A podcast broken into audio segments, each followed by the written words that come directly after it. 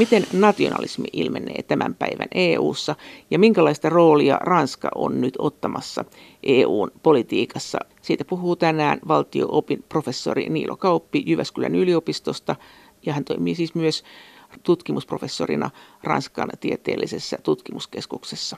Mutta minkälaista on tällä hetkellä nationalismi EU:ssa? Professori Niilo Kauppi. Nythän tietenkin kun lukee lehtiä ja katsoo televisioon, niin nähdään kovasti unkarilaista nationalismia, puolalaista nationalismia.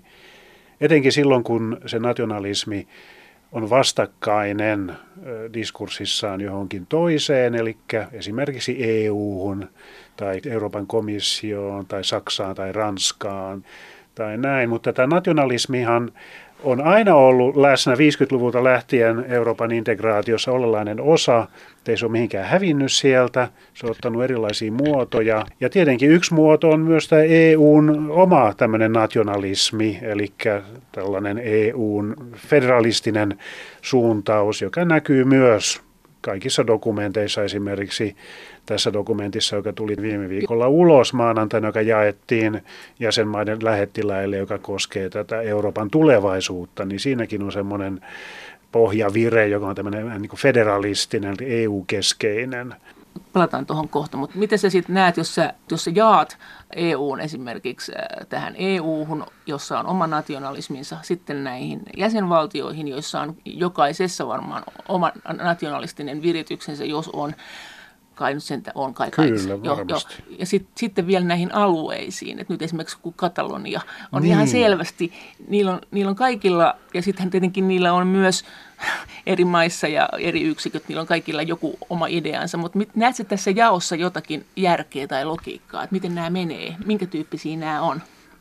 No se nationalismi tulee tietenkin ottaa erilaisia muotoja, että Unkarissa, Barcelonassa, Oulussa, sielläkin on varmasti jonkinlaista pohjois-pohjanmaalaista regionalismia, mutta se ei ole kuitenkaan niin vahvaa tällä hetkellä, että se kärjistyminen tai polarisaatio tapahtuu sitten esimerkiksi Espanjassa, niin Espanjan sisällä näiden alueiden, Andalusian ja Katalonian ja muiden välillä. Että se vähän riippuu. Ja sitten se, että tietenkin tämä riippuu myös siitä systeemistä, mikä kussakin maassa on voimassa. Saksassa on myös tämmöistä regionalistista nationalismia, niin kuin sä ajattelee bayerilaisia. Jota pidetään itse asiassa ihan hyvin osin. Sitähän ei tavallaan... Se nähdään positiivisena, Joo. koska se ei tavallaan ole ristiriidassa toisten tämmöisen hallitsevien diskurssien kanssa samalla tavalla kuin joku unkarilainen nationalismi tai sitten tämä laki- ja oikeuspuolueen kannattajat Puolassa. Minkälaista se EU-nationalismi on? No se on vähän paradoksaalista siis siinä mielessä, koska EU-instituutiothan on ylikansallisia instituutioita. Ja se idea oli alusta lähtien, että pyritään välttämään nationalismi kaikin keinoin, koska se oli johtanut näihin maailmansotiin ja niin poispäin. Mutta sitten paradoksaalisesti siinä on käynyt niin, että EUlla on oma hymninsä ja on oma lippu ja, ja, ja näin edelleen. Eli, eli EU on ottanut omakseen näitä nationalismin tämmöisiä ulkoisia tunnusmerkkejä, eli Eli tavallaan niin kuin EU on nationalistinen, ylikansallinen nationalistinen organisaatio, tai ainakin pyrkimässä siihen jossain muodossa. Voiko tästä susta käyttää, EUsta nationalismi-sanaa? Niin, no mä en tiedä, onko se nationalismi nyt ehkä. Kyllähän se tietenkin, kun käyttää sanaa nationalismi, niin siinä tulee heti tietyt assosiaatiot kansallisvaltioon ja näin, että EUhan nyt kuitenkin on tällainen hybridi kansainvälinen organisaatio kautta tämmöinen valtio, valtiolistyyppinen organisaatio. Se, se, se on semmoinen aika erikoinen mutta eikö sen tarkoitus ole kuitenkin tuottaa hyvää omille kansalaisillensa niin kuin kansallisvaltionkin loppupeleissä ja valvoo etuja ja on yhteistä puolustustakin ja rajavalvontaa? Joo, no kaikki tämä on, on tavallaan kehitteillä, mutta se, se, se tietenkin, kukahan ei kuole vapaaehtoisesti EUn puolesta, sen sijaan joku saattaa kuolla Ranskan kunnian puolesta, näin. Mutta siis se, että eihän EU ole, ole tavallaan samalla tavalla – eikä sitä mielletä, eikä se näe itseään tämmöisenä samantyyppisenä kuin kansallisvaltio niin kuin tässä mielessä. Mutta se syy, minkä takia sitten, yksi kysymys on tietenkin tämä, että minkä takia sitten EUlla on tällaisia, pyrkii haalimaan itselleen tällaisia kansallisvaltion tunnusmerkkejä, niin yksi syy voisi olla se, että oikeastaan kansallisvaltio on ainoa tällainen olemassa oleva, niin kuin legitiiminä pidetty poliittinen organisaatiomuoto, että niitähän muita ei oikeastaan olekaan. Että sitten tietenkin voidaan puhua, että on yhtenäisvaltioita tai on federalistisia valtioita ja näin, mutta se kuitenkin se kansallisvaltio on se semmoinen dominoiva organisaatiomuoto, että muita vaihtoehtoja ei oikeastaan ole. No miten suuri ongelma se EU-ssa sitten on, taikka EUlle, jos ajatellaan EUta tämmöisenä toimijana, se, että on näitä Katalonian tapaisia tämmöisiä itsenäistymään pyrkiviä pikkuosasia EU-alueella kuitenkin ja EUhan kuitenkin äh, yleensä tukee vähemmistöjä, yleensä on alueiden ystävä. Et joskus tuntuu, että se on niin kuin alueiden ystävä ohi niiden valtioiden, että on näitä rakennerahoja ja muita. Niin. Joo, ilman muuta. Tämä on vähän tämmöinen paradoksaalinen tai ristiriitainen tilanne, että toisaaltahan EU koostuu näistä jäsenvaltioista, mutta sitten toisaalta EUlla on kaiken tyyppisiä mekanismeja, joilla tuetaan esimerkiksi taloudellista kehitystä paikallisella ja tämmöisellä alueellisella tasolla. Ja tota, sit, sitä kauttahan on myös syntynyt tällaista, tällaista vastavoimaa voimaa myös, jos ajattelee poliittisia ryhmiä, että tämmöisiä ryhmittymiä, jotka, jotka sitten ohittaa tämän kansallisvaltion keskustan tai pääkaupungin ja, ja, ja klikit, jotka on siellä ja sitten suoraan kommunikoi Brysselin kanssa, että tämmöistähän on hyvin paljon. Että on vähän tämmöinen ristiriitainen tilanne. Se on, onko se tämmöinen hajota ja hallitse systeemi vai? Niin, no se voi olla sitä, mutta en tiedä, ei se välttämättä, siis välttämättä niin kuin tietoista ole sillä tavalla välttämättä. Että tota, ideanahan siinä on tietenkin tämä, että pyritään osoittamaan se tuki, taloudellinen tuki mahdollisimman lähelle kansalaisia, eli lähelle sitä alueellista tasoa tai paikallista tasoa, että sehän on se, se ajatus alun perin. No sanoit tässä, että viime viikolla tuli komissiosta hyvin mm. kiinnostava paperi. Minkälainen se oli? No se on tämmöinen non-paper Eli se on ihan semmoinen epävirallisen virallinen paperi, joka koskee Euroopan, osittain Euroopan demokraattista tulevaisuutta ja siinä hahmotellaan tällaista konferenssia, joka alkaisi jo ihan muutaman kuukauden päästä tammikuussa 2020, joka jatkuisi sinne 2022 loppuun asti. Ja tämä nyt ei ole sattumaa tämä aikaväli myöskään. Tämä on ranskalais-saksalainen aloite ja Ranskahan on ensi vuonna EU-presidentti ja sitten Saksa on vuonna 2022 toisen puoliskon äh, myös EU-presidentti, että Ranska siis aloittaa. Niin, aivan. No. Siinä on Macronin näitä ajatuksia on hyvin paljon tässä paperissa, jotka koskee tällaisia ylikansallisia listoja Euroopan parlamenttivaaleihin ja, ja tota sitä, että ja keskustelua siitä, että miten tämä komissio pitäisi muodostua, että onko tämä Spitzenkandidaatin ajatus hyvä vai huono. Tietenkin Macron oli tästä hyvin kriittinen kriittinen ja niin edelleen. Ja, ja Macronhan on tämmöistä toimintaa harrastanut jo pari vuotta Ranskan sisällä siis, että hän pyrkii demokratisoimaan tai tuomaan kansalaisin lähemmäksi poliittista järjestelmää. Macron no, on päinvastoin ollut siinä maineessa, että hän ei paljon ketään kuuntele. No joo, no hän on tehnyt vähän molempia, mutta siis se, että tota, katsotaan nyt miten sitten tämän kanssa käy. Mikä siinä on kuitenkin tämä ajatus, että sitä EUta pitäisi demokratisoida, niin miten hän sen näkee? Mitä konkreettisesti se paperissaan, jos siinä on semmoinen idea? Tai... No se paperihan on hyvin ylimalkainen vielä tässä vaiheessa, että ei siinä mitään yksityiskohtaista esitystä ole, ole mistään. Se jakautuu kahteen osaan, eli siinä on tämä demokratian edistäminen EU-ssa ja sitten siinä mainitaan just nämä ylikansalliset listat ja kysymykset, jotka liittyy siihen, että miten nämä poliitikot valitaan, miten komissaarit valitaan, mitä sillä asialle voidaan tehdä, että se olisi läpinäkyvämpi prosessi. Ja sitten toinen osa sitten liittyy näihin julkisiin poli- politiikkasektoreihin ja siinä nyt varmasti sitten on, on puolustusta ja ilmastonmuutosta ja, ja näin poispäin. Miten niihin voi lisätä demokratiaa? Onko se joku idea, onko joku ranskalainen idea, mitä hän haluaa kopioida? No ei, ei sinänsä ole mitään ideaa sen kummemmin, että tota, mä luulen, että tämä, tai no kyllä hänellä on paljonkin ideoita siitä, että miten demokratia voidaan edistää, mutta se, että miten, miten sitten, koska tässä nyt ei, ei olla enää Ranskan tasolla, vaan tässä ollaan EU-tasolla, niin miten nämä muut poliitikot sitten reagoi, niin se, se jää nähtäväksi. Miten sä muuten sanot, miten voi Macron niin kun mennä vaan alkavan komission sisään ja ruveta ideoimaan siten ainakin, kun sä sanoit, että se näyttäytyy siten, että ne on Macronin ideoita, että Joo, tämä, eikö tämäkin nyt ole aika epädemokraattista, että ei ole edes komissiota vielä nimitettykään uutta, niin sieltä rupeaa tulemaan jo ensinnäkin se vanha komissiohan nyt ei enää varmaan saisi kauheasti ideoida tulevaisuutta ja uusi ei ole vielä edes aloittanut siinä vaiheessa, kun tuo paperi tuli. Niin, mutta tämähän on Macronin tapa toimia ollut. Et vähän tämmöinen, että hyökkään heti ja no, määritän tilanteen. Hän, hän, niin, hän, hän pyrkii siihen, että hän on hyvin tämmöinen voluntaristinen poliitikko. Siis tarkoitan, että hän ottaa aloitteen hän ottaa aloitteen ja esittää, ehdottaa ja, ja yrittää tällä tavalla niin kuin ohjata sitä, sitä poliittista peliä. Sitä hän tietenkin on tehnyt Ranskassakin jo jonkun aikaa. Niin tota, ei tämä nyt siinä, siinä mielessä yllätä kauheasti, että, että tämmöistä tapahtuu. Kuinka demokraattista tämä on, niin ei se välttämättä ole demokraattista, mutta ainakin se saattaa johtaa jonkin tyyppisen keskusteluun siitä, että miten EUta voitaisiin kehittää, mutta tarkoittaako se sitä esimerkiksi, että Euroopan parlamentin valtaa lisätään vielä entisestään vai tarkoittaako se jotain muuta? Miten sä oot mieltä?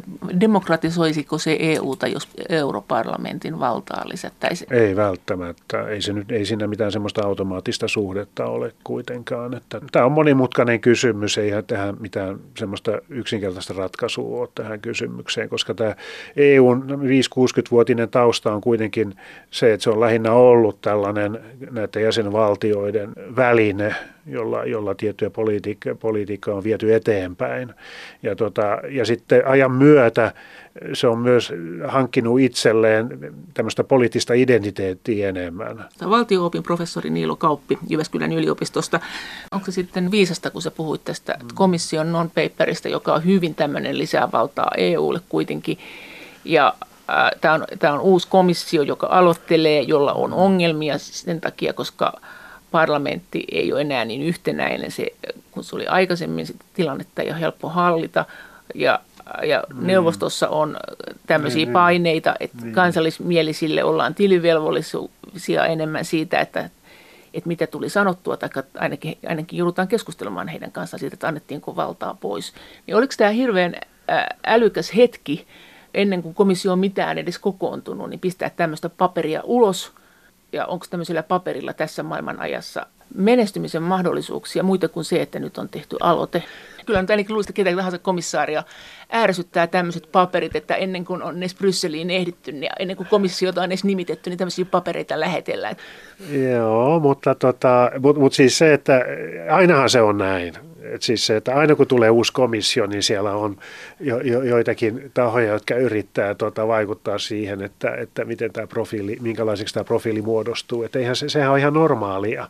Siis eihän tässä sinänsä mitään epätavallista ole mun mielestä tässä Macronin aloitteesta, paitsi sopii ihan hyvin. Eikö se ole vielä komission aloite kuitenkin? Niin, niin mutta siis jo, se, että hän, hän on tavallaan ollut tätä jo. puffaamassa ja, ja sitten tietysti jotkut, jotkut toiset sitten ottavat sen ja, ja julistavat sen omakseen, varsinkin jos se jos se onnistuu. Mutta siis se, että tämä on ihan normaalia niin kuin mun mielestä. Et hyvä yritys vai? Niin, että tehdään näitä, yritetään, yritetään muokata tätä agendaa, yritetään tota, ja sitten se, että okei, voidaan olla eri mieltä siis sen, että okei, tämä ajatus näistä ylikansallisista listoista on ihan pöliä ajatus. Okei, se voi olla, että se on ihan tyhmä ajatus. Mutta siis se, että se on nyt hänen Macronin ja hänen tukijoitensa mielestä hyvä idea. Okay. Ja tota, Onko sun mielestä pöliä ajatus? Ei se mun mielestä ole huono ajatus, mutta en mä nyt, se, ei, sanota, se, välttämättä, ei se, se välttämättä kaikkein ratkaise myöskään. Eikö mutta... sanotaan, että se suosii isoja maita tietenkin? No voi olla, mutta toisaalta ei välttämättä. Voi olla, että jos Juu, meillä kaikki on... saksalaiset äänestää jotain suomalaista vai? Ei, mutta jos meillä on erittäin näkyvä suomalainen poliitikko, jolla on siis näkyvyyttä ei Saksassa tai Suomessa, vaan koko Euroopan ja jopa globaalilla tasolla – Siis, ja meillähän on tällaisia poliitikkoja Suomessa, joilla on näkyvyyttä. Niin tota, ei se ole mitenkään mahdotonta, että jotkut Saksassa äänestäisivät tätä henkilöä. Mutta siis se, että sehän riippuu hyvin paljon siitä, miten asiat järjestetään, miten kampanjat järjestetään, miten, kaikki nämä yksityiskohdat. Niin, ei, näistä me ei tiedetä mitään näistä. Ja onko ne lista Onko ne lista vai minkälaiset vaalit ne on ja niin edelleen. Siis usein näiden asioiden kanssa siis on sillä tavalla, että kun tulee tämmöinen jonkun tyyppinen poliittinen innovaatio, niin siinä on joku, jollakin joku idea, että tehdään näin tämän syyn takia, mutta sitten siinä on kaiken tyyppistä asioita tapahtuu, jota ei ennakoitu ollenkaan. Että voi se olla, että että sitten jollakin tavalla äh, tota, stimuloi jonkun tyyppistä yleiseurooppalaista keskustelua jostakin tai jotain tämän tyyppistä. jos tämä komission tuleva ideologia on hyvin vahvasti saattaa nyt sitten olla, ainakin jos he tämmöisen paperin ulos päästi, jossa on näitä aika niin kuin Macronlaisia ajatuksia, mm. niin minkä takia Macron sitten ei itse halua demokratisoida Ranskaa siinä mielessä, että siellähän on tämä järjestelmä, että vain suuret puolueet on vallassa, että nyt vaalijärjestelmästä johtuen niin pienet ei pääse koskaan. Tarkoittaisiko tämä hänen demokratiaideansa sitä, että samalla lailla europarlamentissakin vaan suuret puolueet pääsis valtaan vai onko hän todella huolissaan siellä pienten äänistä vai mistä hän nyt on huolissaan? Jos Macron pystyy tekemään aloitteet ja vaikuttamaan, niin mikä se on se hänen suuri ideansa, mitä saadaan kohta ihmetellä koko EU-alueella? Mun on vaikea, vaikea puhua Macronin puolesta, mutta... Mutta sä oot Ranskan tuntija. Joo, mutta kyllä mä nyt näen sen sillä tavalla, että tämä, täytyy laittaa tällaiseen valtapolitiikkakontekstiin tämä hänen toimintansa. Ketä vastaan? Että, no hän ainakin esittää asian niin, että Euroopan puolesta, siis hän näkee itsensä – tämmöisenä Euroopan pelastajana. Ja tämä nyt ei ole mitenkään epätavallista Ranskassa, että poliitikko näkisi itsensä näin, vaan tämähän Valéry Giscard d'Estaing, joka parikymmentä vuotta sitten niin kuin kuvitteli näke, näkevänsä itsensä jo Euroopan ensimmäisenä presidenttinä. Et kyllä siinä on tällaista taustalla. Siinä on tietysti Ranskan edun ja vaikutusvallan vahvistamista EUn sisällä. Siinä on myös tällaista ö, Ranskan ja Saksan niin kuin välisen yhteistyön kehittämistä eteenpäin. Vai koittaako sen ottaa valtaa? No ei, en mä, sit, en mä sitä usko kyllä. Että tota, tässä on hyvin hankala, mahdotonta käytännössä varmasti, mutta siis se, että ainakin vahvistaa Ranskan asemaa tässä, tässä asetelmassa, se on, se on aivan selvä. Ja kyllä hän varmasti näkee itsensä myös tämmöisenä mahdollisena eurooppalaisen demokratian pelastajana ja luojana jollakin tavalla ja tämä saattaa kuulostaa omituiselta, mutta en yhtään ihmettelisi, vaikka hän näkisi itsensä Euroopan ensimmäisenä presidenttinä esimerkiksi joskus tulevaisuudessa. Mikä se silloin olisi? Se olisi presidenttikin. Niin. Olisiko se, niin kuin, se, olisi, se olisi neuvoston komissio ja parlamentin ulko- tai yläpuolella? Niin, joten jo, jonkun tyyppinen eihän tällaista ole olemassa tällä hetkellä, mutta, mutta kyllä hänellä hyvin tämmöinen niin kuin ranskakeskeinen ja federalistinen agenda on, on, ainakin jos lukee näitä hänen, hänen kannanottojaan ja muita. Että, tota. No miten, hän pärjäsi hyvin näissä nimitystaistoissa Macron, mutta miten sä oletat, että nyt tulevalla kaudella, viisivuotiskaudella, kun parlamentti ja komissio työskentelee sen viisi vuotta, niin mikä on hänen panoksensa ja mitä, mitä tällä kaudella tulee muutenkin tapahtumaan? No kyllähän aika vahvoilla on ja sitten hän on nyt saanut sinne pääkallon paikkoihin henkilöitä, jotka ajattelee samansuuntaisesti kuin hän itse. Että mulla tulee heti mieleen tässä, jos ajattelee tämmöisiä historiallisia vertailu, vertauskohtia, niin Jacques Delorsin vahva rooli, kaksi, kaksi termiä perän jälkeen kymmenen vuotta komission komennossa. Ja siinä aikana vietiin eteenpäin tällaisia hyvin, hyvin niin kuin federalistisia rahaliittoa ja muuta, euroa ja muuta eteenpäin hyvin vahvasti. Mutta Delors oli myös, sitten myös tämä sosiaalinen Eurooppa oli myös yksi dimensio, mikä nyt sitten vähän Sekin. on jäänyt pois, mutta joka tapauksessa niin mä näen, että Macronilla on nyt pyrkii tällaiseen niin kuin dynamiikkaan, että hän Saksa, Saksan kanslerin kanssa yhteistyössä, komission puheenjohtajan kanssa yhteistyössä pyrkisi viemään asioita eteenpäin. Tietenkin nyt on tilanne muuttunut sitten 80- ja 90-lukujen, että, että tota, nythän meillä on laajentuminen tapahtunut ja on, on Puolaa mukana ja muita isoja maita Itä-Euroopasta ja näin, että se on vähän monimutkaisempi se peli. Mutta siis jos noin sanot, että se on Jacques Delorsin tavallaan perillinen tässä hmm. toimintaideassansa,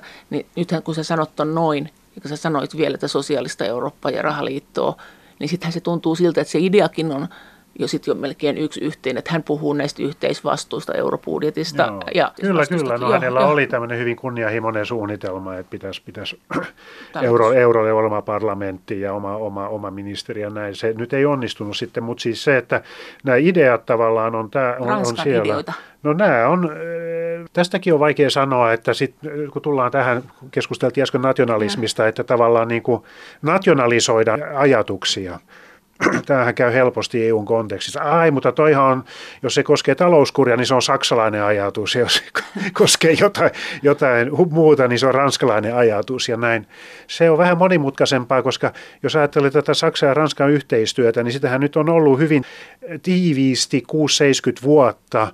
Ei pelkästään poliitikkojen tasolla, vaan myös virkamiestasolla. Se on jatkuvaa, se on joka päiväistä yhteistyötä ja näin. Että jos sieltä Ranskasta tai Saksasta tulee joku ehdotus, ajatus, niin ei se nyt välttämättä ole pelkästään jonkun saksalaisen päästä tuleva ajatus, vaan siinä on keskusteltu asiasta ja koordinoitu asioita ja näin mutta edelleen. Se, mutta se paikka, missä, tai siis se tila, missä sitä on keskusteltu, niin se on nimenomaan Saksan ja Ranskan keskinen klubi. No se on yksi tämmöinen hyvin merkittävä lähde usein näille ajatuksille. Että onhan niitä muitakin, en mä nyt sitä väitä, mutta ainakin siellä on semmoista niin kuin yhteistyötä, että mistä sitten saattaa syntyä tämmöisiä uusia ajatuksia.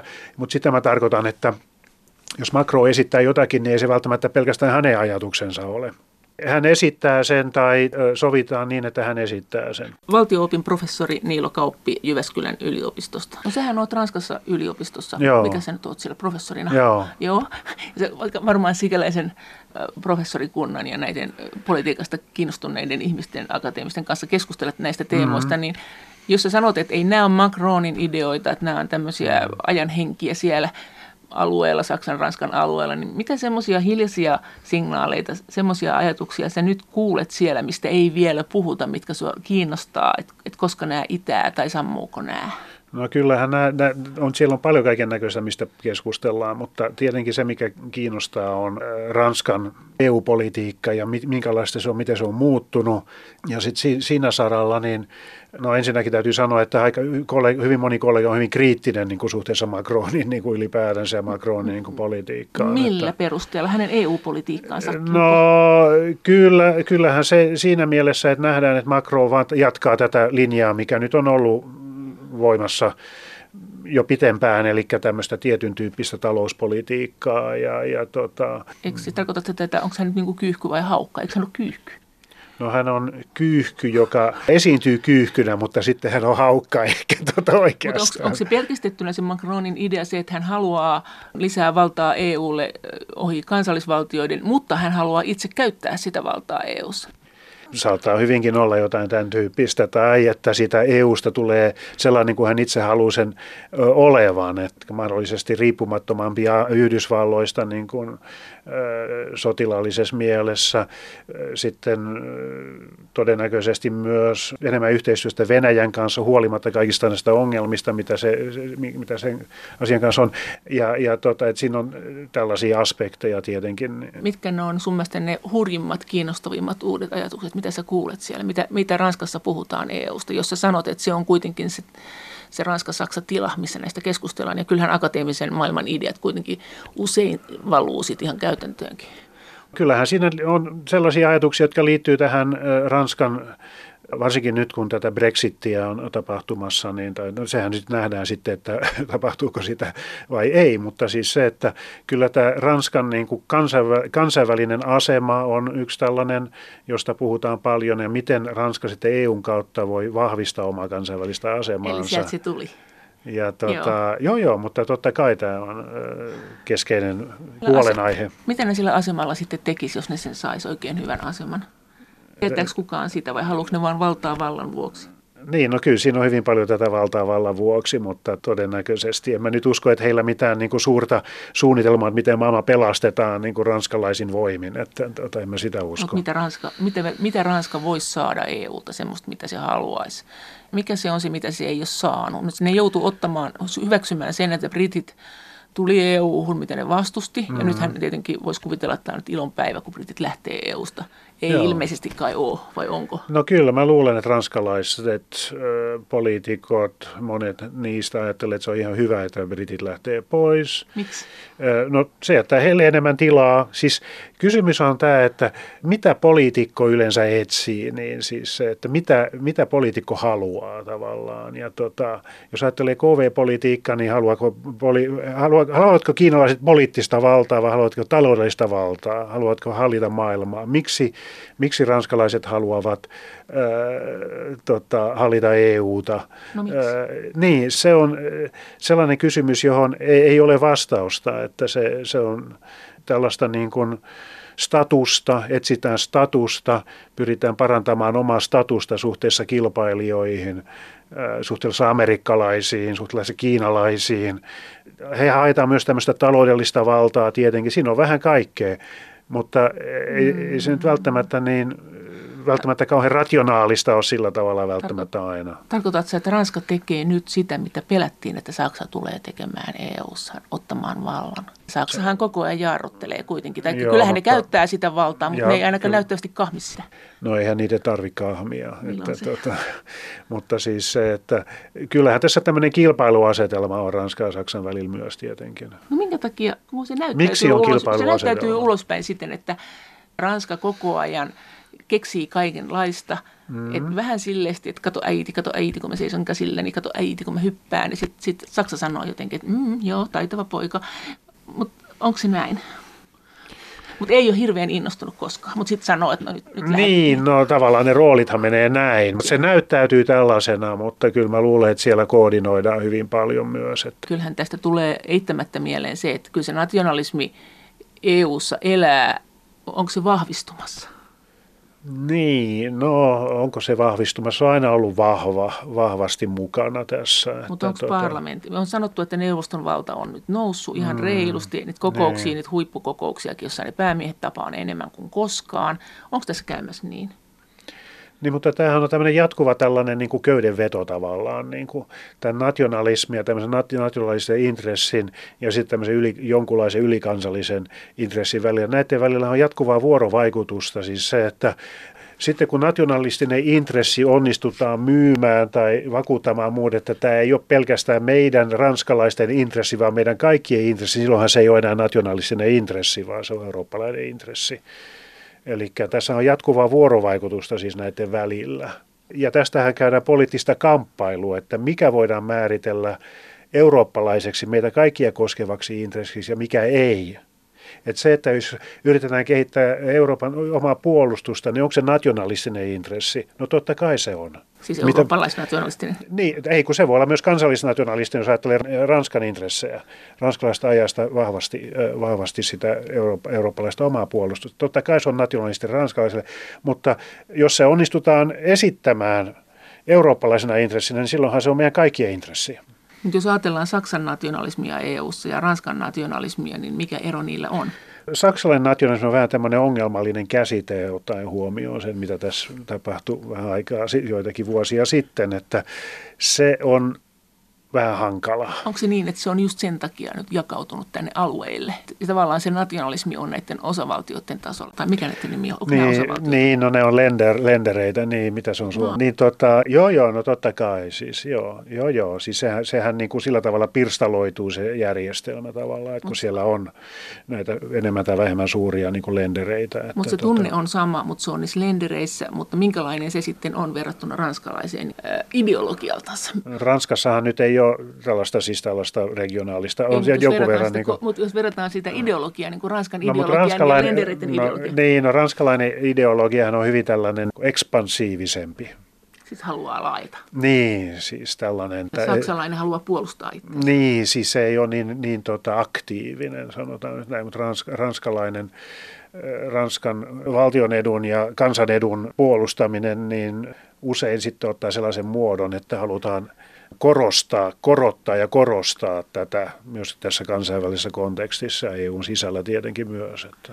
Mutta jos Saksassa nämä lenderit, nämä osavaltiot on tämmöisiä itsenäisiä yksiköitä, niin onko se sitten näin, että nämä kaikki vie tätä omaa ideologiansa siihen EUn kehittämiseen, jolloin tämä EUn innostus näistä alueista on saksalaista perua? Onko se näin? Joo, joo. Siis se ajatus siis siitä subsidiariteetti, eli tämä periaate, niin se on saksalainen ajatus. että, että pikkualueilla on oikeus päättää asioista. Niin, että siis se viedään tavallaan se EUn tuki käytännössä rakennerahastojen ja muiden kautta mahdollisimman lähelle tätä paikallista tasoa, jolloin tietenkin sitten tämän paikallisen tason merkitys, poliittinen ja taloudellinen merkitys korostuu. Ja valtion heikkenee. Valtion ja keskusvaltio tai keskushallinnon merkitys heikkenee. Ja, ja tätä, tätähän nyt on ollut siis 5-60 vuotta, että, että, että toisaalta tässä on tämmöisiä tendenssejä, jotka niin kuin on denationalisoivia siis siinä mielessä, että tätä kautta tämän keskushallinnon merkitys vähenee, mutta toisaalta tämä myös sitten ruokkii tällaista paikallisen tason nationalismia eräs mielessä tai tämmöistä niin kuin erityis, erityisyyttä. Onko Ranska enemmän tämmöinen valtionationalismia ymmärtävää? Onko se enemmän näitä neuvoston kannattajia kuitenkin sydämessään? Kyllä, siis tämähän on yksi selkeä selkeä ero Ranskan ja Saksan välillä, jos ajatellaan nyt EU-politiikkaa, että Ranskahan on hyvin tällaisen tota, ranskaksi on oma termikin sille, mutta tämmöinen valtiojohtoinen ja suosii tällaisia neuvostoa ja valtioiden, jäsenvaltioiden välisiä neuvotteluja ja näin poispäin. Sen sijaan Saksa on huomattavasti enemmän niin kuin parlamentin ja tämmöisen demokraattisen lainausmerkeissä niin kuin järjestelmän kannattaja. Mutta te sanotaan, että Saksa on saanut valtaa komissiossa aina vaan enemmän ja enemmän. Onko se saanut enemmän kuin Ranska? Komissiohan on silloin niin ideologisesti enemmän Saksan luomus kuin joo, joo, joo, joo, kyllä, kyllä. Joo, että siis, tota, mutta tämähän on tämmöinen klassinen ongelma EU-ssa tai Euroopan integraatio, jos ajattelee historiallisesti, on just tämä, niin kuin tämä että miten nämä lähestymistavat on erilaisia. Ja, tota, ja sitten tätä taustaa vasten sitten myös ymmärtää sen, että miksi ranska, ranskalaiset poliitikot niin kuin ajavat takaa tiettyjä poliitikkoja ja, ja, ja, ja sitten myös tämä esimerkiksi tämä maatalouden, maatalouskysymys ja näin on ollut Ranskalle hyvin tärkeä ja näin edelleen. Valtio-opin professori Niilo Kauppi Jyväskylän yliopistosta. Entäs sitten, kun Britannia lähtee, kun se nyt ilmeisesti lähtee, niin mitä se tulee tässä EUn maiden nationalistisessa ulottuvuudessa tarkoittamaan? Että et Britanniahan on ollut ainakin sitä mieltä, että sen asioihin ei saa hirveästi puuttua. Tuleeko tämä muuttamaan tätä tasapainoa täällä niin kuin neuvoston ja parlamentin välillä?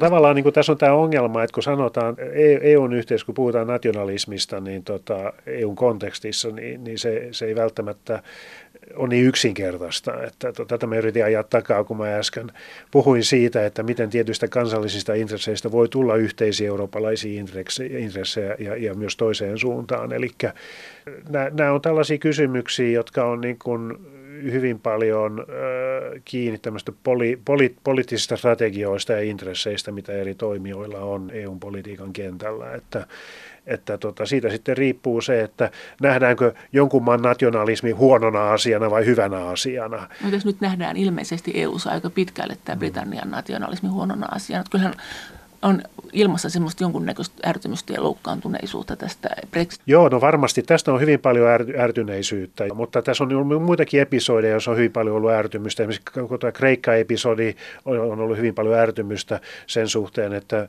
miten kreikkalaiset jotkut poliitikot, varufakikset ja muut on, on, on tota, toiminut suhteessa EU-hun. Että, ja Italia myös ja Espanja ja, ja, ja, ja Unkari ja Puola ja, ja nyt EU näyttää ärsyyntyneen myös Suomeen kohtaan tässä muutama viikko sitten tuli tuota tästä Suomen budjetista, valtion budjetista ja näin, että, että tähän projisoidaan tavallaan tähän, myös tähän eh, henkilöaspekteja tavallaan. Että. Minkälainen tämä brittiläinen nationalismi on verrattuna muihin EU-nationalismeihin? Ja jos nyt ajatellaan, että Britannia lähtee, niin sieltä lähtee yksi tämmöinen tavallaan valtioiden itsemääräämisoikeutta painottava porukka. Niin, tuleeko, tuleeko se vaikuttamaan? Nouseeko sen tilalle sitten Puola ja Unkari? Ne on nyt jo kovaa nousussa. No, Eikö se oh, joo, Unkari no. ei tietenkään ole niin iso peluri, mutta ainahan tarvii kavereita. Onko Italia samanlainen sitten? Niin, siellä voi olla jotakin muita, muitakin. muitakin tota, niin, no siellähän on just tämä, tämä Hansa ajatus tavallaan Jossa tällaista siis vapaakauppa, vapaakauppa. Suomi ja Pohjoismaat. No, Suomi ja Hollanti ja, ja Pohjoismaat, joo, että tota, suurin piirtein. Ja... Me, eikö me, eikö me, jos me Suomi kuulutaan siihen, niin kyllähän me ollaan silloin tätä nationalistisempaa suvereenisuutta kannattavampaa porukkaa kuin, kuin se niin, muu no, ollaanko. Niin, no tavallaan ollaan, mutta siinä sitten painotetaan tämmöistä vapaakauppaa ja, ja, ja vapaakauppa-aspektia. Me ei haluta muiden, muiden niin. taloudesta vastata, eikö näin ole? Niin, niin, joo, joo, että ne on näitä nettomaksajia tietenkin ja, ja tuota, Ranska yrittäisi tietenkin tasapainotella nettomaksajien ja nettosaajien välillä myös vaikka on itse nettomaksaja, mutta tässä on jatkuvasti tällaisia, tällaisia jännitteitä ja saattaa olla, että nyt jos, jos britit nyt vetäytyvät pois, että sitten tämä kutistuu sitten tämä koko Hansa, Hansa-ajatus, koska Britannia oli siinä vahvasti myös mukana, että se kutistuu, se on mahdollista, tai sitten jotain muuta voi tapahtua, vaikea sanoa. Mutta jos, jos sä sanoit, että tämmöisiä niin valtioiden itse, itsenäisyyttä, itsemääräämistä, tätä suvereniteettia kannattavaa porukkaa on tonneittain EU-ssa, niin mitkä siellä sun mielestä on vahvoja tämmöisiä muut suunnilleen maittain? Että ketkä kannattaa sitä suvereniteettia ja ketkä ei? No kyllä mä sanoisin, että ihan kaikki kannattaa tätä suvereniteettia siis aivan varmasti. Onko siellä ketään, joka ei kannata? Niin, niin no sitä mä just tarkoitan, että tämä on läsnä koko ajan tässä, tässä kuviossa tämä nationalismi eri muodoissa. No. Se, että jos Ranska ajaa niin kuin tiet, tietyn tyyppistä niin kuin integraation syventämistä esimerkiksi, tai sitten nyt kun se vastustaa tätä laajentamista ja näin poispäin, niin, tota, niin kyllähän siinä on Ranskan omat käsitykset ja intressit kyseessä, mutta tietenkin tietenkin sitten löytyy muitakin maita, jotka näissä kysymyksissä on samaa mieltä Ranskan kanssa, että, että, tota, että tämä nationalismi ottaa erilaisia muotoja ja, ja sitten riippuen siitä, mistä puhutaan, niin löytyy sitten ö, niin kuin maita tai jäsenvaltioita, jotka on samaa mieltä jossakin määrin ja näin edelleen. No miten tämä, sä oot kirjoittanut tästä, että EUn tavallaan ehkä tämmöinen älyllinen ongelma, ainakin nä, siinä, kun kirjoituksia lukee, on se, että se näkee itsensä niin hyvänä. No tämä tavallaan tämä juttu lähtee siitä, että kun EUhan näkee itsensä tämmöisen siviilimahtina, tämmöinen siviilimaht saksaksi, sit, sit, sitähän se on, eli ei sotilaallinen, ei sotilaallinen tällainen yhteistyön muoto. Tämä oikeastaan lähti siitä, että kun mä opetin tämmöistä yhtä kurssia täällä Helsingin yliopistossa ja mulla oli korealainen opiskelija ja mä kysyin, että minkä takia hän tässä istuskelee tässä kurssilla, joka koskee Euroopan integraation teorioita, joka on aika tylsä aihe sinänsä, niin hän sanoi, että joo, että hän on täällä, koska hän on tämmöinen suuri äh, Star Trekin fääni. Star Trekhän on tämä tota, tämmöistä niinku tieteisfantasiaa, vai mikä se on se semmoinen sarja, amerikkalainen sarja. No sitten mä olin vähän yllättynyt, että miten ihmeessä niinku, tämmöinen liittyy EU-hun. Mutta itse asiassa se liittyy hyvin paljon siis siinä mielessä, että, että ainakin ulkopuolelta, jos EUta katsoo, niin EUhan näyttäytyy tämmöisenä hy- hyvänä poliittisena organisaationa. Semmoinen rauhanomainen, organisaatio. Varsinkin jos vertaa johonkin muihin organisaatioihin, poliittisiin organisaatioihin, jotka saattaa olla hyvin tämmöisiä militaristisia ja ekspansiivisia ja aggressiivisia ja näin. Ja, ja tämän takia sitten tämä korealainen opiskelija näki yhtäläisyyksiä Star Trekin joidenkin niin kuin sankareiden ja, ja, ja EUn välillä. EU on se hy, hyvä Joo. voima maailmassa, rauhanomainen voima maailmassa, mikä ei ole täysin väärin myöskään tietenkään. Että se, että EU näkee itsensä tällä tavalla, niin se on myös totta, että EU näkee itsensä tämmöisenä hyvänä voimana. Ainakin jotkut, tai aika monetkin tietenkin. Mutta onko tämä kansallisvaltioiden synnylle tyypillinen piirre, että ensin ei pystytä näkemään sitä pahuutta itsessä, kunnes tulee vähän sen verran turvallisempi olo, että nähdään sekin ja niin jotenkin kehitytään maina. Niin onko EU tämmöisessä nyt vielä tämmöisessä lapsivaiheessa? No tässä on taas tämä, että me joudutaan tähän, joudutaan tähän kysymykseen, kysymykseen eteen, että tässä me taas projisoidaan tällaisia kansallisvaltion tason kehit, kehityskulkuja niin kuin tälle tämmöiselle korkeammalle tasolle. No eikö meidän ole pakko, jos kerran mm. tätä komissio on vetämässä sitä siihen suuntaan? Tosin voi sanoa, että eipä ole paljon tämä projekti, tämä tämä integraatioprojekti tässä viime aikoina edistynyt? Niin, no joo, no eihän meidän ole pakko tavallaan, että kyllä me voidaan tehdä näin tietenkin, jos, jos halutaan, mutta siis EUhan eh, e on siinä mielessä eh, tämmöinen vähän aika ainutlaatuinen kokonaisuus, että eihän, eihän tällaista tällaista ole ollut aikaisemmin. No eikö tämä nyt sentään, etkä nyt niin kauhean ainutlaatusta ole? Että kyllähän no, tavallaan Yhdysvallatkin, että onhan... Yhdysvallat, Itävalta, Unkari, niin. joskus verrata Itävalta Unkariin tämmöiseen moni, monikansalliseen, monikieliseen kokonaisuuteen, mutta tässä on tavallaan se, että tässä on hyvin vahvasti nämä, nämä jäsenvaltiot Toimijoita. läsnä ja toimijoina ja sitten meillä on tämmöinen institutionaalinen niin kuin rakennelma, joka on hyvin monimutkainen ja sekava. Onko se totta, että se on vanhanaikainen? Sanotaan no, nykyään, se, että tämmöinen niin kuin G7 on tätä uutta aikaa, että valtiot liittyy kyllä yhteen niin kuin tiettyjen teemojen ympärillä, mutta, mutta et ei yritetä tehdä tämmöistä. Että, että samalla, samalla kun puhutaan, että kansallisvaltioiden aika on ohi, niin samalla puhutaan, että tämmöisten näin niin kuin raskaiden järjestelmien aika on ohi. Niin, no joo, no tämähän, tämähän tietenkin niin kuin tämä on tätä nykyaikaa, että halutaan enemmän projektifikaatiota, projekteja ja muuta. Ja, mutta totta kai nämä on vanhanaikaista. Totta kai tämä on vanhanaikaista. Siis tämähän on, äh, tässä on mennyt vuosikymmeniä, kun tätä on rakennettu ja nämä ajatukset, jo, joiden varassa tämä asia kehittyy, ne on tietysti aina vähän vanhanaikaisia. Mutta eikö EU itse harrastanut sitä puhetta, mm. että kansallisvaltioiden aika on ohi, että nyt on tämmöinen EUn aika ja älkää nyt olko noin no. kansallisen itseriittoisia. Että se on tavallaan niin kuin – Tät, eikö, eikö ole tämän tapasta puhetta harrastaa? On, on, kyllä. Tai kun sanotaan EU, niin tä, täytyy vielä sanoa, että kun sanotaan Suomi, Ranska, EU, niin ainakin minä tarkoitan joitakin henkilöitä, jotka edustavat äh, näitä kokonaisuuksia. Että sitten jos me sanotaan EU, niin äh, kuka, kuka siellä? Sehän riippuu siitä, että mistä DGstä tullaan, kuka siellä puhuu, onko siellä Juncker vai onko se von der Leyen vai joku, joku muu komissaari tai kuka lienee. Että se on, se on aina vähän hankalaa, mutta siis se, että kyllä jotkut tahot niin kuin EUn sisällä tietenkin on esittää asian näin, että kansallisvaltiot se on niin kuin passé, se on vanhaa maailmaa, nyt tarvitaan jotain muuta. No, miksei?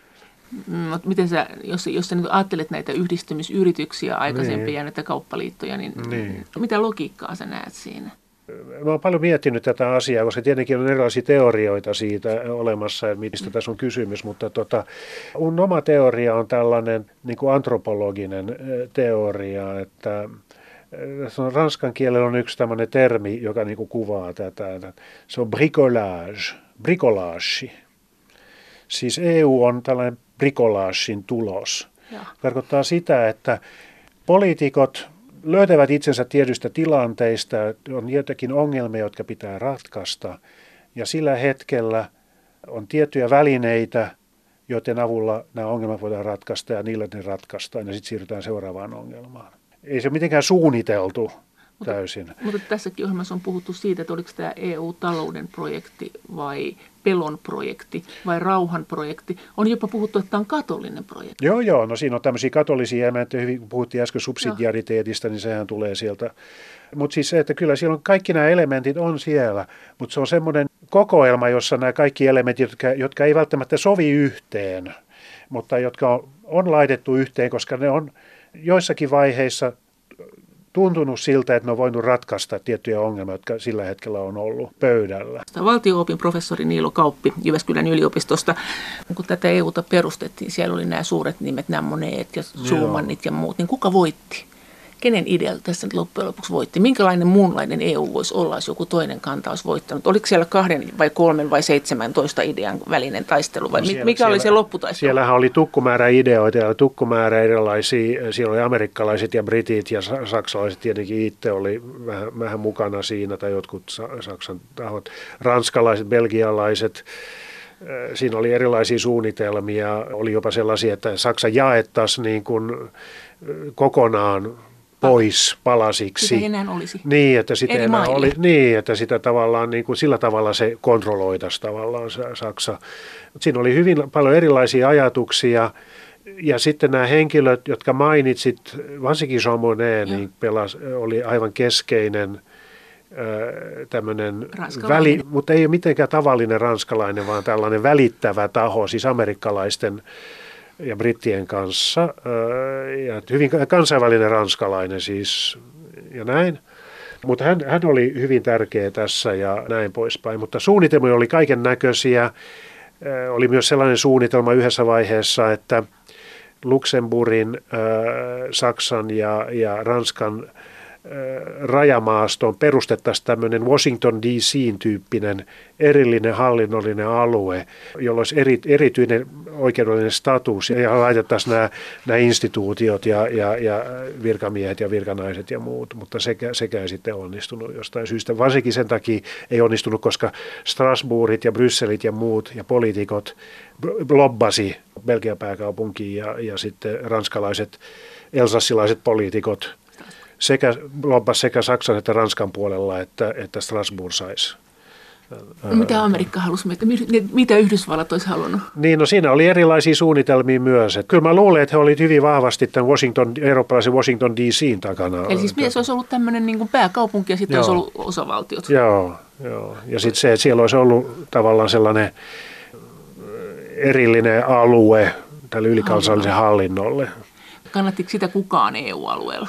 Kyllä siinä oli erilaisia tukijoita. Ketkä? Että, tota, no, jotkut saksalaiset tuki sitä ja muistaakseni, mutta tota, mutta siis joka tapauksessa tämä, se on hyvin, hyvin tällainen niin kuin epä, ei-lineaarinen äh, tota, sotkunen prosessi, missä on tota, erilaisia tekijöitä, vähän satunnaista, satunnaisuuttakin, jotka tule, joka tulee mukaan, kun, kun tällaiset asiat tapahtuu tai menee eteenpäin. Mutta siinäkin keskustelu käytiin niin nationalismi, ei-nationalismi tai minkälainen nationalismi, minkälainen nationalismi? akselilla. Että onko se, jos se olisi ollut tämä Washington-tyyppinen, niin. niin sitten se olisi ollut ihan rankka EU-nationalismi ehkä tulevaisuudessa. Ja maiden nationalismit olisi hävinnyt. No se voi olla, niin, niin no siinä tietenkin varmaan ranskalaiset ajatteli sitä, että eihän, tästä, eihän tämä ole mahdollista, että tähän tarkoittaa sitä, että, että, että tota, institutionaalisesti niin kuin luodaan tällainen erillinen yksikkö, joka ei ole kansallisvaltio ja, ja näin poispäin, että eihän tämä käy ja näin. Mutta siis se, että suunnitelmia on kaiken näköistä ja tämä itse asiassa palautuu tähän myös tähän,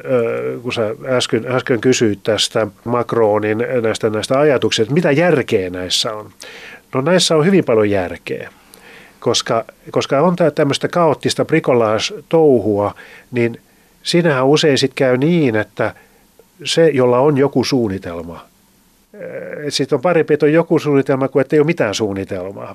Ja itse asiassa tämä voidaan nähdä myös tämmöisenä tavallaan hahmottamisharjoituksena, jossa kokeillaan – sitä, että missä on vastustusta tietylle ajatuksille. Ja sitten mikäli sitten nämä ei toteudu, niin laitetaan pöytälaatikkoon odottamaan parempia aikoja. Mutta mitä siinähän on se Tyyssenin raportti, joka tuli jotakin vuosia sitten, joka oli tosi raju tämmöinen etenemme yhteistä integraatiota kohti muuta vaihtoehtoa ei ole. Ja sehän oli tämmöinen, se aika raju? Muistat joo, sen? joo, ja näitähän on ollut paljon muitakin niin kuin tällaisia hahmotelmia, muun muassa tämä oli, muistan, että joskus pari 30 vuotta sitten, niin oli Dominique Strauss-Kahn, joka oli tämä siis, josta tuli sitten IMFn johtaja, joka sitten ryvettyi tässä seksiskandaalissa siellä, joka oli siis sosialistinen poliitikko, niin hänellä oli myös tämmöinen kyllä siinä vahvasti vietiin eteenpäin tätä integraatiota. Ja kyllähän tässä on niin kuin tavallaan tämmöistä henkien taistelua koko ajan käynnissä siitä, että siis, siis täytyy mun mielestä ymmärtää, että tämä on, tämä on tällainen äh, projekti, jota rakennetaan koko ajan ja tota, että tässä on hyvin paljon tilaa myös mielikuvitukselle ja, ja, ja siis tämmöiselle hahmottamiselle. Kuka sun mielestä on tällä hetkellä henkilönä EUn äly ja tahto? Onko se se Macron vai Merkel? Jotenkin tuntuu siltä, mutta mulla on tietysti oma näkökulma tähän, että, tota, että Macron on tavallaan tämä henkinen tämmöinen johtaja – ja tuota, Merkel ei, ei sitä kyllä ole. Että Miksi ei ole? Se, se on persoonallisuuskysymys varmaan osittain ja, tuota, ja sitten myös taustakysymys ja, ja, ja, ja sitten se, että instituutio on hyvin erilainen, siis tietenkin kansleri on Saksassa merkittävin positio ja näin, mutta siis se, että Ranskassa Ranskan presidentti on niin kuin monarkki, on niin kuin kuningas. Se on kuningas. Ja kuningas, kuningas toimii valtaa, niin kuin kuningas. Kuningas nyt valottaa Eurooppaa. No, miksei? Siis se, että hän, hän, hänellä on sellaiset semmoinen valta käsissä tavallaan niin kuin Ranskassa, että, ja sitten siinä tulee sitten kaikki tämä historiallinen taakka, historian taakka ja, ja kaikki nämä tällaiset. Minkä takia Ranskan kuningas haluaisi hoitaa Euroopan asioita? Luulisin, että Ranska on niin iso maa, että siellä olisi kyllä ihan niin kuin asioita hoidettavaksi ihan riittävästi. Että mikä se on se mikä häntä ajaa. Niin, no se on se näkemys, että Ranska on liian pieni suhteessa Kiinaan, Kiinaan ja Yhdysvaltoihin. Kelle? Kuninkaalle? Siis, siis niin, kuninkaalle liian pieni. Ja tota, näkemys siitä, että mikä on Ranskan tehtävä, niin on sellainen, että se vaatii, vaatii tällaisia toimia. Ja tota, tietysti tässä Ranskassa, kuten kaikesta ollaan eri, on paljon ihmisiä, jotka on eri mieltä, että, että ei pitäisi olla näin, mutta näin se on mun mielestä. Tämähän, tämähän on hyvin nationalistista. Totta kai. Mikä se on se Ranskan tehtävä maailmassa Minkä, minkä he näkevät, mikä heidän aurinkokuninkaansa tehtävä on? No kyllä mä luulen, että Macron, siis tämä nykyinen presidentti, paljon enemmän kuin edellinen hänen edeltäjänsä, näkee kyllä Euroopan niin kuin tavallaan tällaisena välineellä, jolla voidaan vahvistaa Ranskan globaalia roolia, Ranskan merkitystä ja, ja Ranskan prestiisiä. Nyt kun äsken puhuttiin siitä, että mikä on se, mikä on se driveri No ainakin mun mielestä KV-politiikassa on talous. Talous voi olla taloudellisia intressejä erilaisia, mutta sitten toinen on status, poliittinen status ja prestiisi, että haetaan prestiisiä ja vaikutusvaltaa. Eli tämä kaikki kaatuu kuviin, että ei ole, ei ole niin tämmöistä sisältöä niin paljon. Nehän voisi hoitaa sen talousasian itsekin, tuskin on kauhean niin kuin, riippuvaisia eurobudjetista, mutta kysymys on kuvista ja siitä, miltä asiat näyttää, tästä kuoresta. Sehän on aika surullista, jos se näin on. Niin, mutta ainahan se on ollut näin maailmanpolitiikkaa. Että... Se... Totta kai. Onko EU-sakin kuva, kysymys kuvista? eikä Totta niinkään kai. siitä sisällöstä. Siis on aina kysymys myös kuvista. On muutakin, mutta on myös kysymys kuvista ja mielikuvista ja oman arvon käsityksistä, siitä, mitä pidetään kunniallisena ja hyvänä. Uskooko EUn tämä eliitti, että, että EU on demokraattinen projekti? Tästäkin on tehty joitakin tutkimuksia itse asiassa. Siis esimerkiksi tällaisia tutkimuksia, jotka on komission sisällä tutkinut sitä, että minkälainen käsitys näillä henkilöillä, jotka on siellä työssä, töissä, niin on, on EUsta itsestään. Ja itse asiassa se, mikä siinä on kiinnostavaa, on se, että aika pieni prosenttimäärä loppujen lopuksi halusi enemmän integraatiota kuin mitä nyt on. Eli ne ei halua lisää töitä? Mm. no se voi olla, se voi olla että lisää töitä, jos palkka ei nouse. Mutta siis se, että on usein semmoinen käsitys, että nämä henkilöt on, on tällaisia federalisteja ja diehard euronationalisteja ja muuta, mutta ehkä se ei ole niin yksinkertaista. On, oli, tehtiinkö tämä kysymys virkamiehille vai komissaarille? Virkamiehille. Joo, siis se näkökulma on joo, eri. Joo, siinä on, joo, joo, mutta siinä oli eri tasoisia virkamiehiä ja naisia tuhansia kyselyn kautta. Mitä mieltä sä oot näistä kansallismielisistä puolueista EU-ssa nyt tällä hetkellä? No tässähän on ollut tällaista keskustelua viime aikoina siitä, että nyt olisi tämä kansan, kansallismielisyys niin nostaa päätään ja nyt tulee näitä puolueita ja nyt ne saa edustajia Euroopan parlamenttiin ja komissioon. Ja, no, eikö sieltä, eikö, no ei onneksi no. ne torpedoitiin, mutta sitäkin pelättiin, että ehkä sinne saadaan joku, joku unkarilainen tota, Fidesin tyyppi sinne komissaariksi tai jotain vastaavaa. Mutta siis se, että tässä on tavallaan, tämä on vähän hankala kysymys niin kuin oikeastaan. Jos nyt taas palaan Ranskaan, niin tota, Ranskassahan nämä valtapuolueet on, on sitten vuosikymmenien ajan onnistunut järjestämään asiansa niin, että nämä pienet puolueet, ei pelkästään äärioikeistossa, vaan toisessa laidassa myös, he eivät, eivät oikein ole saaneet edustajia läpi ja, ja se on niin kuin ta- tavallaan tehty tahallaan niin, että ei haluta näitä, näitä tota, sotkemaan tätä meidän peliä, poliittista peliä ja näin. No onko tämä hyvä vai huono asia? No tavallaan siinä on jotakin hyvää ehkä. Ehkä se on niin kuin poliittisesti tullut tehokkaampaa tavallaan se yhteistyö. Ja ollaan, on tullut tuloksia enemmän, tuotoksia, poliittisia tuotoksia, mutta toisaalta se on huono, koska tietenkin näillä henkilöillä, näillä puolueilla ja näillä ääriliikkeillä on joitakin kannattajia siellä äh, Ranskassa. On ihmisiä, jotka heitä äänestävät. Ja ehkä se olisi ihan hyvä, että heilläkin olisi jonkunlainen läsnäolo parlamentissa, että demokratian kannalta se olisi ihan normaalia. No nyt on käynyt niin, että hyvin pitkään tuota, näitä, nämä äärioikeistolaiset, äärivasemmistolaiset voimat, Ranskan monta puoluetta, erilaisia puolueita.